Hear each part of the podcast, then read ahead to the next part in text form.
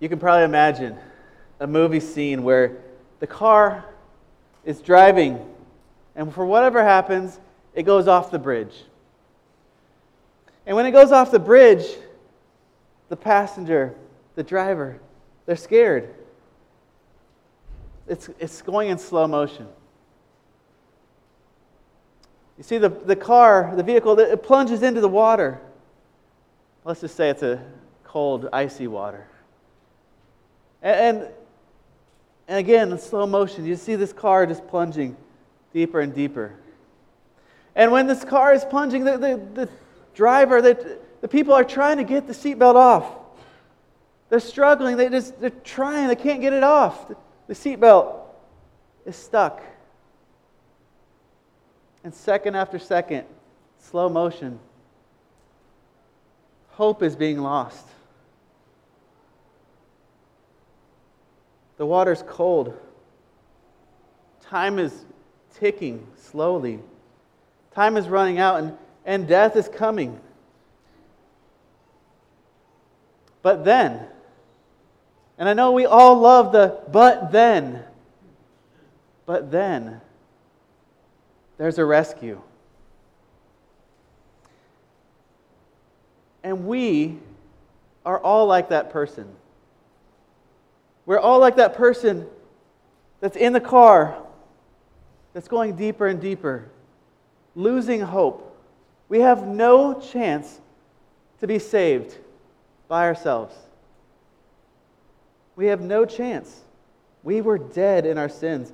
In Ephesians 2, verse 1, it says, For you were dead in your transgressions and sin, which you used to live when you followed the ways of this world and the, and the ruler of the kingdom of the air. This, and the Spirit who is now at work in those who are disobedient. All of us also lived among them at one time, gratifying the cravings of our flesh and following the desires and the thoughts. And like the rest, we were by nature deserving wrath. But death isn't the end. Death is not the end. Whether you believe in Jesus Christ or not, death is not the end. Now, before you get mad at me, we all are going to rise after death. But will we rise to be with Jesus or will we rise and live eternity without Jesus? That is the big question. But because of our sin, we're dead. So I'm going to ask some questions today. And in your handout, you can see there's, there's four questions. And the first question is What was I? What was I? Simply, we can say we were dead in our sin. We were dead. I was dead in my sin. Before Jesus, I was dead in my sin.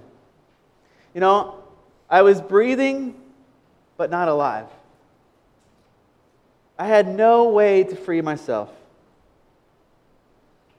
But then, but then Jesus came. And Jesus came to live a perfect life. Jesus came to show us the way to live, the way to trust the Father. A different kind of love than what we're used to. A love that's self giving a love that, that cares for others. And we celebrate that Jesus took our sin, and he took our sin to the cross. He, he was the only righteous one who ever lived. He's the only one who could pay the penalty for our sin. And while we were still in our sin, Jesus died for us.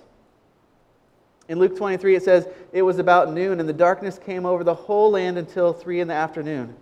And the sun stopped shining. Can you imagine that? The sun stopped shining, and it was complete darkness for three hours.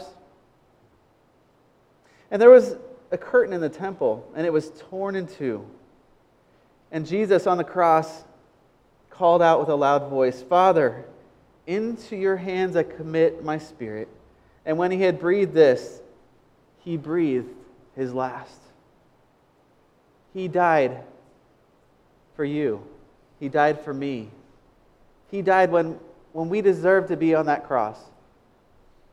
Because the wages of sin is death, and the gift of God is eternal life in Christ Jesus our Lord. So, second question what did he do? He died for me. So I was dead in my sin, and he took the place of my sin. He took the place where I deserved to be. He willingly died for me. I had no way to free myself without Jesus. I had no way to be have eternal life with God apart from Jesus. Jesus alone saves. He didn't save, he didn't save me just so I could go to heaven someday with him. And whether that's whenever, whenever that day comes, that, it's not, he didn't save me just so that someday I'll be with him. He saved me so I can live now. He offers us his life, not just for eternity, but starting now. And in the without Good Friday, there's no hope. Without Sunday morning, an empty tomb, there's no hope. But we have Good Friday. We, have, we know that Jesus died for our sins, and we have a Sunday morning, Easter Sunday, we celebrate that Jesus wasn't in the tomb, that he, was, he rose from the dead and he is alive. And in Luke 24, it says this on the first day of the week, very early in the morning, the women went and took the spices they had prepared, and they went to the tomb. And they found the stone had been rolled away, but when they entered, they did not find the body of the Lord Jesus Christ. While they were wondering about this, suddenly two men in clothes that, were gleam, that gleamed like lightning stood beside them. In their fright, the women bowed down and with their faces to the ground. But the men said to them, Why do you look for the living among the dead? They said, He's not here. He has risen. Remember how he told you while he was, while he was still with you in Galilee? That the Son of Man must be delivered over to the hands of sinners and be crucified, and on the third day raise again. And then they remembered his words. It's easy, it's easy when we're sad. It's easy when we're heartbroken. It's easy when we when things aren't going our way. It's easy to think about the bad. It's not, it's not easy to think about the hope. And the disciples, the followers of Jesus, these women, they, they were sad. They were crushed, they were mortified because their Savior, Jesus Christ, who they thought was the Messiah, was dead. And somehow that doesn't make sense. How can a Messiah, how can the Savior be dead? So we must have not believed in the right guy. We must have put our faith in something that wasn't, that wasn't the true King of Kings and Lord of Lords. And when these women heard the angels say, He's not here. He has risen. I, can you imagine the excitement? Can you imagine the wonder? Can you imagine? Wow, for the last, since Friday when we saw him die, until now, Sunday morning, we have been suffering. We've been sad. We've been thinking we were following the wrong person. And now we know that it wasn't just the right person, it was the Savior of the world the King of Kings and the Lord of Lords. So, what was I? I was dead in my sin. And, and what did He do? He died for me. And what am I now? Now I am alive in Him. If we've cho- chosen to accept the free gift of life that Jesus Christ offers us, then we are alive in Him. But not all are alive in Him. We all have a choice. Are we going to believe and trust and live? Or are we going to do our own thing? Not believe, not trust, not live. Ephesians 2 4 says, But because of his great love for us, God, who is rich in mercy, made us alive with Christ even when we were dead in our transgressions. It is by grace that you have been saved. Jesus Christ gives his gift of salvation by grace alone. No one deserved this gift. Not I, not any of you, not anyone in history.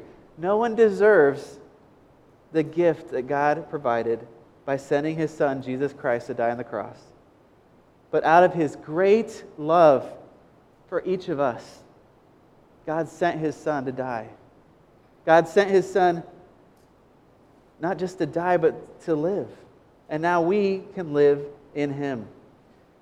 So, are we alive or are we dead? That is the question. Are we living like the dead or are we alive in him? You know, the resurrection of Jesus means that life today and forever. We have life for now and forever, for eternity. Not just that Jesus is alive now and for eternity, but he gives that life to us. And he doesn't want us just to wait until someday when either he returns or we die, which that day we don't know. That could be today, that could be soon. We don't know when that day is, but he doesn't want us just to wait for that day and kind of just walk through the motions and just mm, doesn't matter what happens. He wants us to be alive. He wants us to be living, living for Him. So the fourth question is, what am I to do? And, and I know sometimes we think, well, what do I have to do? Well, Jesus died for me. I, that's enough. And, and yes, the grace of Jesus is given to us as a free gift. There's nothing we can do to earn it. There's nothing we can do that, would, that we deserve it.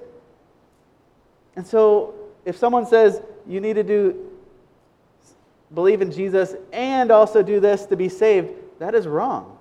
And I'm not going to preach that today. But what are we to do? What is our response?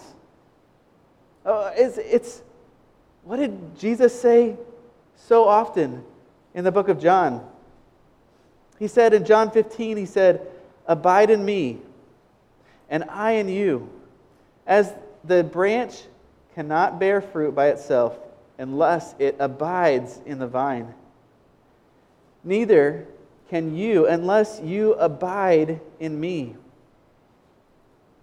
As the Father has loved me, so I have loved you. Abide in my love.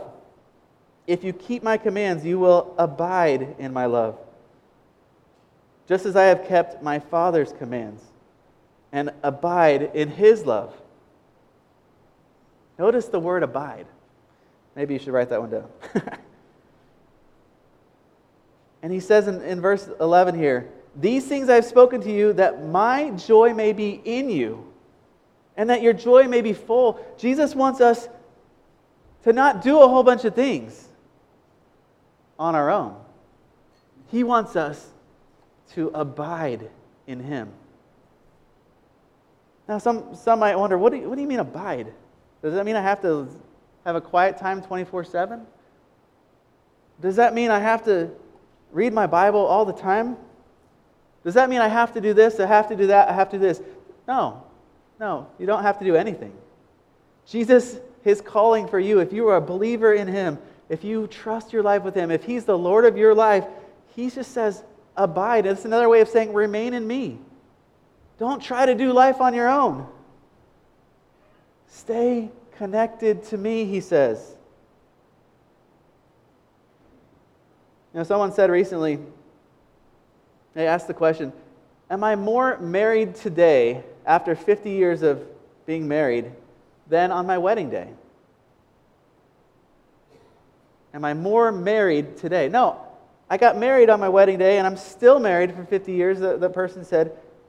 But the relationship with my wife is so different over the years. We have, this person said, they have this, this close, intimate relationship. They know their wife more and more over the years. Not because of time. Time is good. But it's not because of time that you're that this person is drawing closer to their wife, but it's time with her. When you're married, time with your spouse is so, so important. When we are a believer in Jesus Christ and we say, He is our King of Kings, He's our Lord of Lords, He's our Savior, what Jesus wants for us after we choose to, to trust Him with our life is He wants time with us. And He's not going to beg you for it, He's not going to beg me for it. But here in John 15, He's going to say over and over and over, remain or abide in me. So before trying to go out and do this or this and this, let's be connected to the vine. Let's be connected to the true source of joy, and that our joy would be full, Jesus says. He freed me because of my sin and darkness. He made me alive. He's continuing to free me from the power of sin because His Spirit is sanctifying me. When I'm in this relationship with Jesus and I'm abiding in Him, I'm learning more and more. Not just head knowledge, but I'm experiencing through connecting to His Spirit, heart to heart, knowing more about what His heart is and knowing more about what He cares about. And so, if we just live our life saying yes to Jesus one time, I'm afraid that doesn't mean that, that when he says at the end, he doesn't, he, he says, I don't know you. If we don't spend time with him, and I'm not trying to say as, as a salvation, but when we don't spend time with Jesus, it might show that maybe we don't re- he's really not the Lord of our life. And I, I don't want to scare people, but at the same time, I want us to all know are we living with or without Jesus? And if we said yes to Jesus a long time ago, but we won't forgive, or we won't do what he's asking, living in the way of love, serving, being in fellowship with one another, then I'm not sure. It's not for me to decide. It's between, it's between you and God. But I'm not sure that that's, you're going to be happy on that day. But Jesus offers Himself. He takes our place, and we choose to say yes. And we choose to abide. We have, he gives us life and He gives us a chance to abide in Him. And what else would we want to do? I know this life has all kinds of things to offer, and there's a lot of really good things, but nothing is good compared to knowing Jesus, abiding in Him, having life in Him, not just waiting for eternity. And death is not the end. Death in this life is just the beginning for all eternity for us. Death wasn't the end of his story. He came out of the grave, even when it looked like all was lost. Jesus gave his life. The resurrection of Jesus means life. It means life for, for me, it means life for you, it means life for him. It means today and forever in eternity. So let's not just wait for eternity. Let's celebrate Jesus. Let's be alive in Him, not because I'm just going to be alive, but because He gives me life. And our response is to live in Him, to abide in Him, to remain in Him. It doesn't matter if it's five minutes or two hours. Let's be connected to the vine. Let's be seeking Him out, trusting Him knowing his heart and doing what he says. I saw this on Facebook this week from another pastor. It says, Many stood and watched as Jesus died on the cross. A Roman centurion who had been part of the proceedings that day, stood at the foot of the cross and declared that Jesus was the Son of God.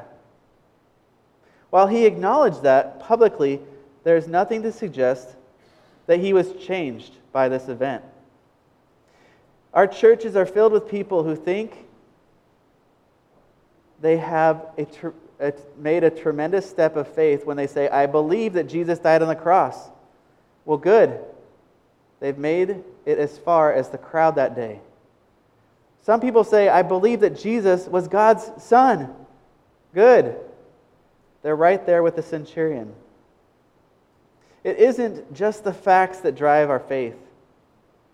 We can believe the facts about Jesus with never yielding to him, with never having been impacted by the power of the cross.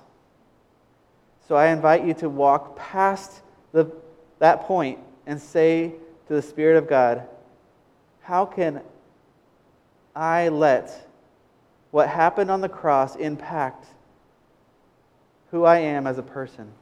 How can the cross influence me in the way that I live and lead my life? You know, I gave you each a, well, I don't know if I gave you, there's some Smarties at the back that you could have got. And this is just a little reminder that the world is going to say the way of Jesus is foolish, that you're not a smarty. The world does say that. They look at people that trust Jesus with their life and say, You're dumb. But I want you to know the smartest thing you can do, the best thing you can do, is to be a smarty. Is to choose Jesus is to choose a life that when we were dead in our sin, accepting that not just that Jesus died for us and he rose for uh, defeating death, but that we can be alive in him and that we can abide in him. Because death is not the end. So I want to just ask you, just for a few moments, to think about this question. How does Easter affect how I live today? If we could just take just a few moments to think about that. How does Easter affect the way I live today? Jesus, we thank you for your death on the cross. We thank you for the sacrifice, the great love that you gave to each of us. Lord, I pray that we would trust in you. That we would trust in you, the, the risen Savior, the King of the world. That we would live our life in you, connected to you, abiding in you. Lord, I pray if, if there's those here or, or listening that don't know you, Jesus, they don't trust you with their life, Lord, I pray that you would bring them into your family. Show them your love. Show them your grace. Show them that this is all they need. God, I pray that you would be working in us. That you would, we would be yielding to you, that we would be smarties for you. We thank you for Easter. Thank you for your, your being alive and that we can have life in you. In Jesus' name, amen.